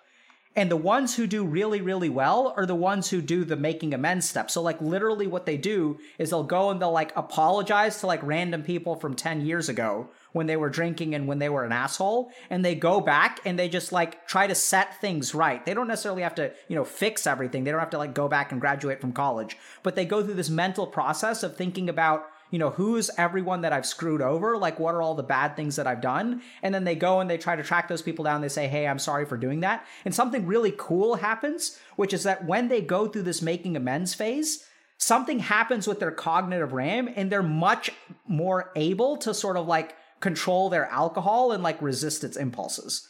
So I think these are just sort of two really interesting observations from other dimensions based on that kind of relate to mental bandwidth unclear what's sort of scientifically valid and what isn't. It's just interesting when there's, you know, three different perspectives that are all kind of speaking to the same thing. Mm-hmm. Does that make sense? Yeah. Um, but it's really fascinating that you know the sci- the neuroscience and psychology of how Alcoholics Anonymous works. Um, okay, so other thoughts or questions? Um, no. Um, I think I think I also prioritize like doing things for others before myself when it comes to like like that kind of ties back to the relationships thing. Yeah. In terms of like like if I have something super simple that I need done, but you know a friend of mine or something has something super simple that they need done, like that always like is something that takes priority too. Um.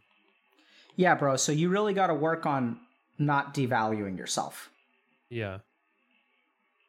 I, I totally get that right? Because relationships is up here, and yeah, like I like I I Tyler is not not necessarily that I like I prioritize other people, but more of just like I'd rather let myself down, you know, than like let someone else down. You know what I mean? Like if I have someone who expects something from me, that's yep. definitely like, yeah. So I, I, it's classic Tyler because if a friend asked you, "Hey Tyler, this Saturday, can you help me move in?" You'd be like, "Absolutely, bro." Yeah. Right. Yeah. You'll help someone else unpack boxes at the drop of a hat. Really common. Really, really common. It's just because you're a good person. But there's a, there's an interesting part of that, which is that. So here's kind of what I would summarize for you, Tyler. It sounds like you've already started to figure out how to operationalize. That will help you unpack your boxes.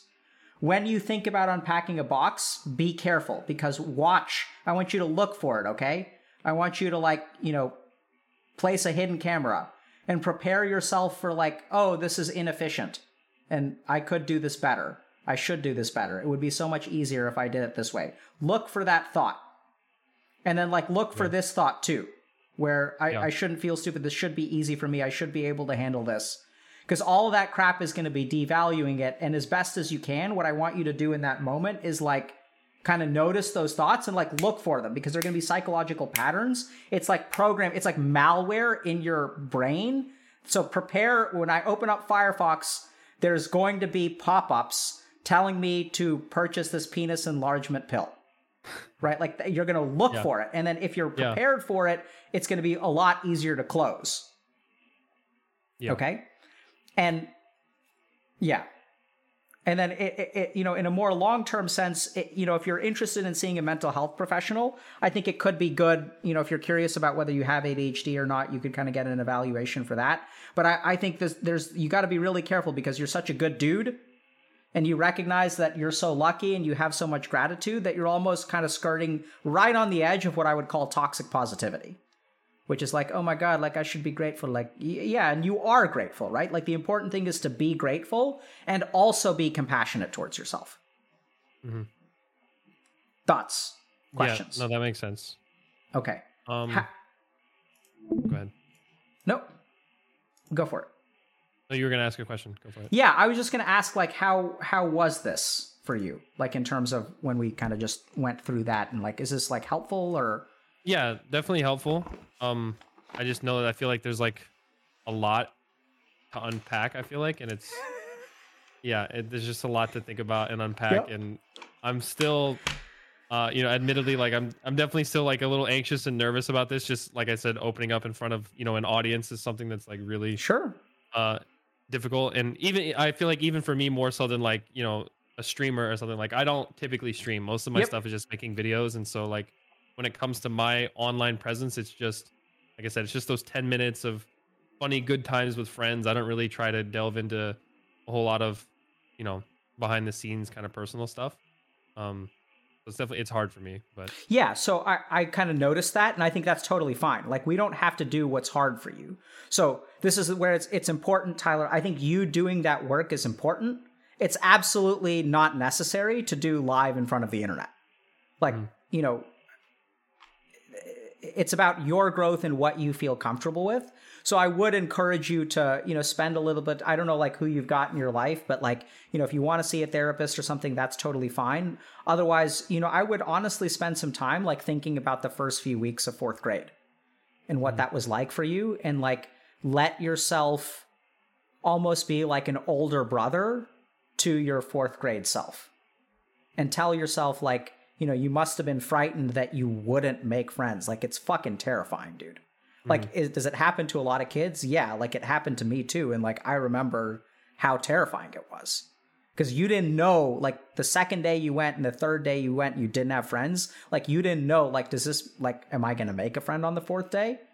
It feels like you're never going to make a friend. yeah And so some of those kinds of like thoughts and emotions and stuff, like they still carry with you.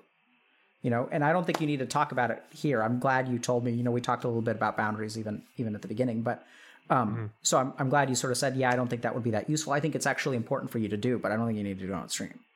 You know, this makes is where sense yeah journal or take a walk or like talk to your dog, you know, like you know, i think the dog's gonna listen a whole lot right now but yeah No, he'll, you'll be surprised. so, you know, pet therapy is an evidence-based intervention that helps people with with, you know, dealing with grief and things like that. People live longer. Pets are awesome at this kind of stuff. yeah But I, I don't think you need to open up in front of the internet. You know, we're here to help you and like do whatever, meet you where you're at, and we're here to help. And if it opening up on the internet doesn't have to be a part of it. Yeah. Yeah, I, it's just I don't know. It's just very hard for me. Um, Yeah. for whatever reason, I don't know. Very, mean, if you want guess, to, we- self-conscious in that regard, I guess. Yeah, sure. I mean, if you want to, we can talk for a second about why it's hard for you, but we also don't have to. Yeah. What No, do you yeah, think makes fine. it hard for you? Uh, I don't know. I guess just circling back to like what I talked about before is just like caring about how people perceive me and stuff. Um, I mean, obviously, it's important when it comes to doing YouTube. Like I said, to like listen to what people think, but at the same time, it's like I, I you only let in, you only show people what you want to show them, and I don't know. I guess it's just worrying in that regard. Not fun Yeah. being judged. I guess you know. And what are you afraid of? What is the judgment that you're afraid will happen if you open up on the internet? I don't know. I don't know. I guess it's probably a little irrational. I guess because I don't feel like. I don't know. Hard to explain. Yeah, so I don't think it's irrational. So watch out for those kinds of statements, right? So there you are doing what to yourself? Uh, I guess devaluing Yep. how I feel a little bit. Yeah. Yeah, right? Oh, it's Yeah. stupid for me to feel this way. Yeah. No, it's not. And and so I, I think if you really like look at it, like I suspect um you know, I, I don't I don't know how much we want to have this conversation because I think we could get to feelings. So I'll we'll just I'll get you started. Um and and so I, you know, I suspect you know, what are you afraid people will think? So let me just ask you that. I don't. I'm not afraid of any like one specific thing. I guess just like I don't. It's not fun to be judged by people who just they don't know you. You know, and it, and I'm not. I don't feel like I'm the greatest at like articulating how I feel or you know my thoughts a lot of times. So maybe someone could have form an opinion about me based on something I said, even though what I said is not really how I felt. It was just how I happened. You know what I mean? Like how I happened to say it or whatever. Um, yeah, Yeah. So I I know this sounds kind of weird, but like that's a very common thing for your profession. So it's almost like its own like I, I don't know, you know, I don't know how much of this is you and how much of this is just being a streamer because like literally what happens on YouTube is like people will take a slice of what you're trying to represent and read into it and judge it.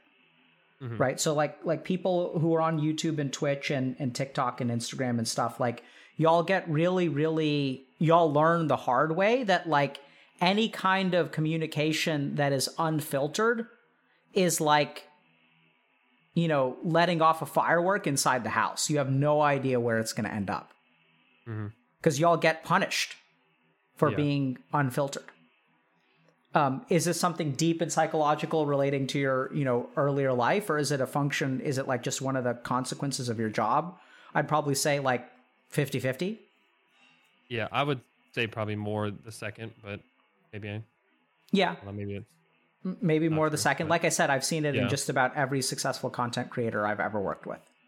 Um, so I think that that makes a lot of sense. Mhm. But I think it's you know, are you concerned about your inability to open up? Um a little bit. Definitely something I've struggled with a lot. Um, What are you concerned about? not not I I just don't think it. I mean, I don't think it's healthy. Not, not even about like opening up online, but just in general. You know, like it's good to talk to people and and Mhm. voice, you know, your thoughts and feelings. Um, I found myself doing that on Twitter at times, and I'm like, why? Why of all places would I ever like go to Twitter? Like, I don't know. What are you looking for But- when you post on Twitter like that? I don't know. It's more of just venting, I guess.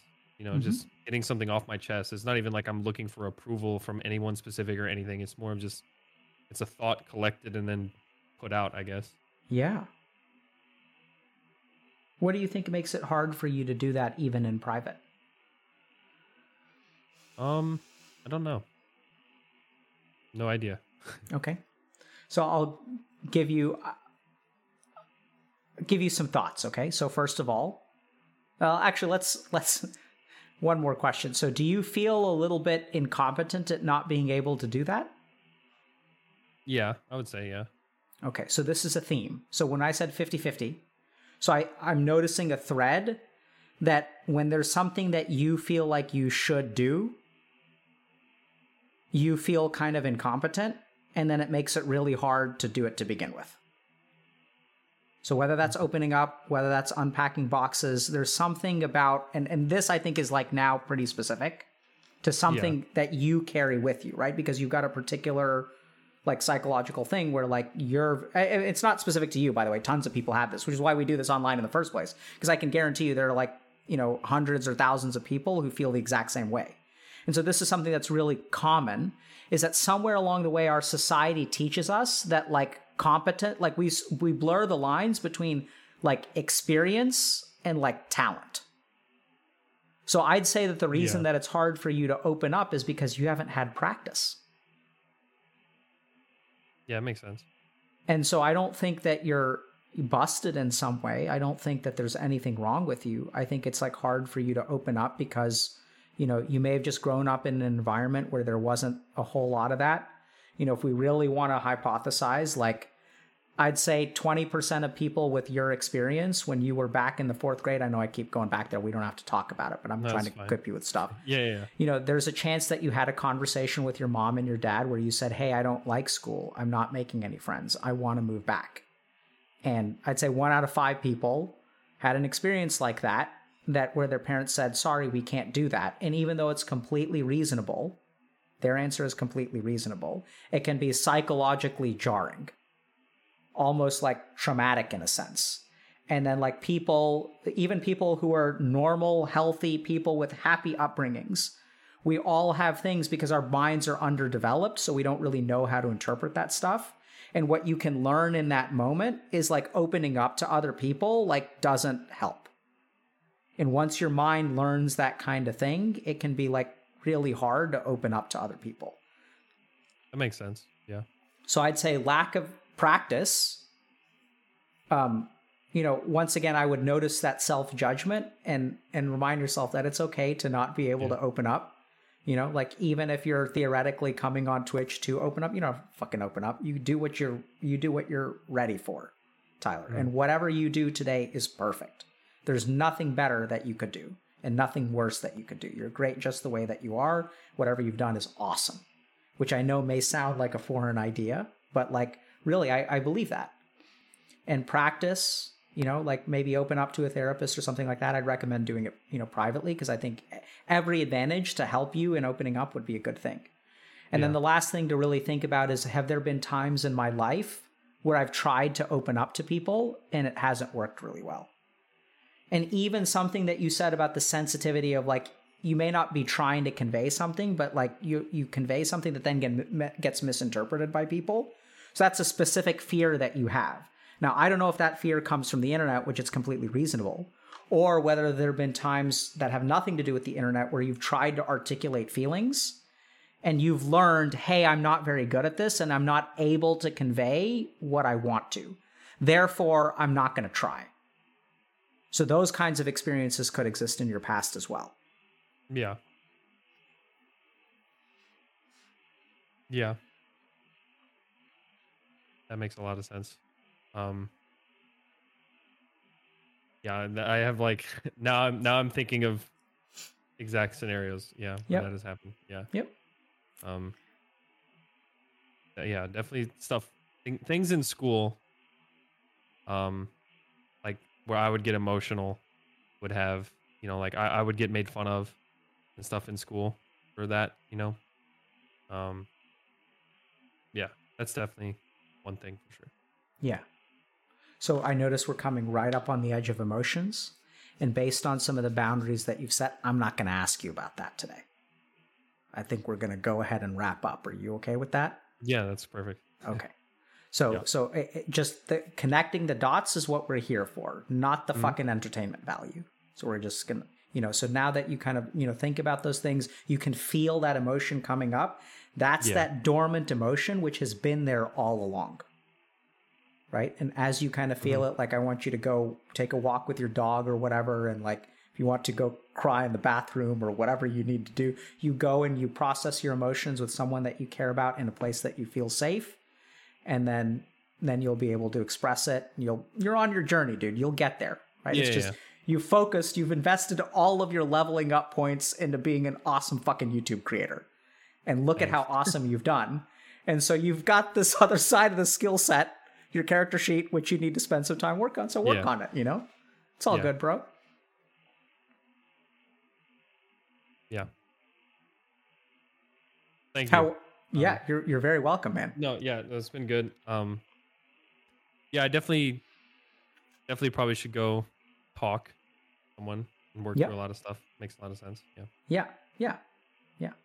don't have to do it on the internet, yeah, the purpose of you coming here is to get you to a place where you can go and and you know do it in a place that you feel safe because I, I think you owe it to yourself and especially i don't uh, the one thing that i really dislike about your thought process is the way that you blame yourself for things that i really don't think are your fault and that it's okay to not be perfect and it's okay to not know how to do stuff like it's just you know you're you're heavily invested in becoming an awesome youtube creator so cool so you're 28 years old. You have a long way to go. I have no idea if you're in a relationship or you have kids or things like Yeah. that. But you know, as those things become a more important part of your life, you should do this kind of work, and it'll be awesome. Like you'll be able to, you know, do awesome at all that kind of stuff. I'm sure whatever you try, you're already good at. But sound good? yeah. That was great. You want to tell people um, any last thoughts or questions, and then maybe tell people where they can find you and and stuff like that. Um, yeah, no, no last thoughts other than um, that was good. Thank you. Um, yeah, and I, if people want to find me, you can just look up Wildcat on YouTube. Uh, right now, I'm playing a lot of Call of Duty. That's mostly what I'm doing right now. Just waiting for new games to come out. Um, been a little boring for games, but yeah, I play anything and everything with friends, and yeah. Awesome, man. thanks a lot. Y'all should check out his YouTube channel. It really is awesome. Um, and thanks for coming on, Wildcat. And uh, you know, good luck to you. Um, you know, if you have other questions and stuff, feel free to DM me. You know, off stream. Um, and we'll we'll tr- we can try to support you in a couple of different ways. Okay. Okay. So t- take care, man. Bye. Thank you. Bye. So once again, chat, I, I think I apologize, but I'm not going to be able to teach meditation today because I'm still sick. But what I will tell you is on Monday I should be feeling well enough. And uh, what we're going to do is actually we're going to teach you guys Udana meditations. So I'm going to try to come up with a levitation regimen. okay. And then you guys try out the meditations and you see whether Patanjali was correct or, or incorrect. All right.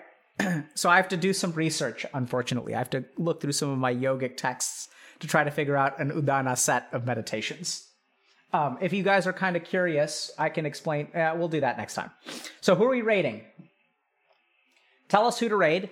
And then in the meantime, what I want to do is just share with you guys kind of a lot of like, I have a lot of important thoughts about this stuff. So, the first is that, oh man. So, I really liked today's interview because, like, so Tyler's fantastic. Um, I think he did a really good job of like setting some really like healthy boundaries. And, you know, not everyone is ready for emotions right at the beginning. And the second thing to remember is that if you're struggling to do something, remember that like emotions are just one part of it. So, like, why do we try to teach people about emotions and explore emotions? It's because of the way that emotions interact, our like thought process, our motivation, our ability to do things. So like Im- digging into emotions for entertainment value or self-understanding or like things like that, like all that stuff is like fine and all. But what I've really found is that emotions are just one part of us, right? And as we begin to understand like if I want to do a particular task and I set out to do that task and I judge myself, if I feel incompetent, if I'm perfectionistic, if I'm avoiding particular things related to that task, that's why you need to understand emotions. Because as you understand those kinds of things, it actually helps you do the things that you want to do. Um, okay, who are we rating? We rating Lily Pichu? Okay. Let's rate Lily God of Emotions indeed. All right, send some love to Lily Pichu, and we'll see you guys on Monday. And I am crafting the Udana meditations. Take care. Riri Pichu. Awesome chat. Take care. Love y'all. And um, you know, if you guys have questions and stuff, uh, yeah.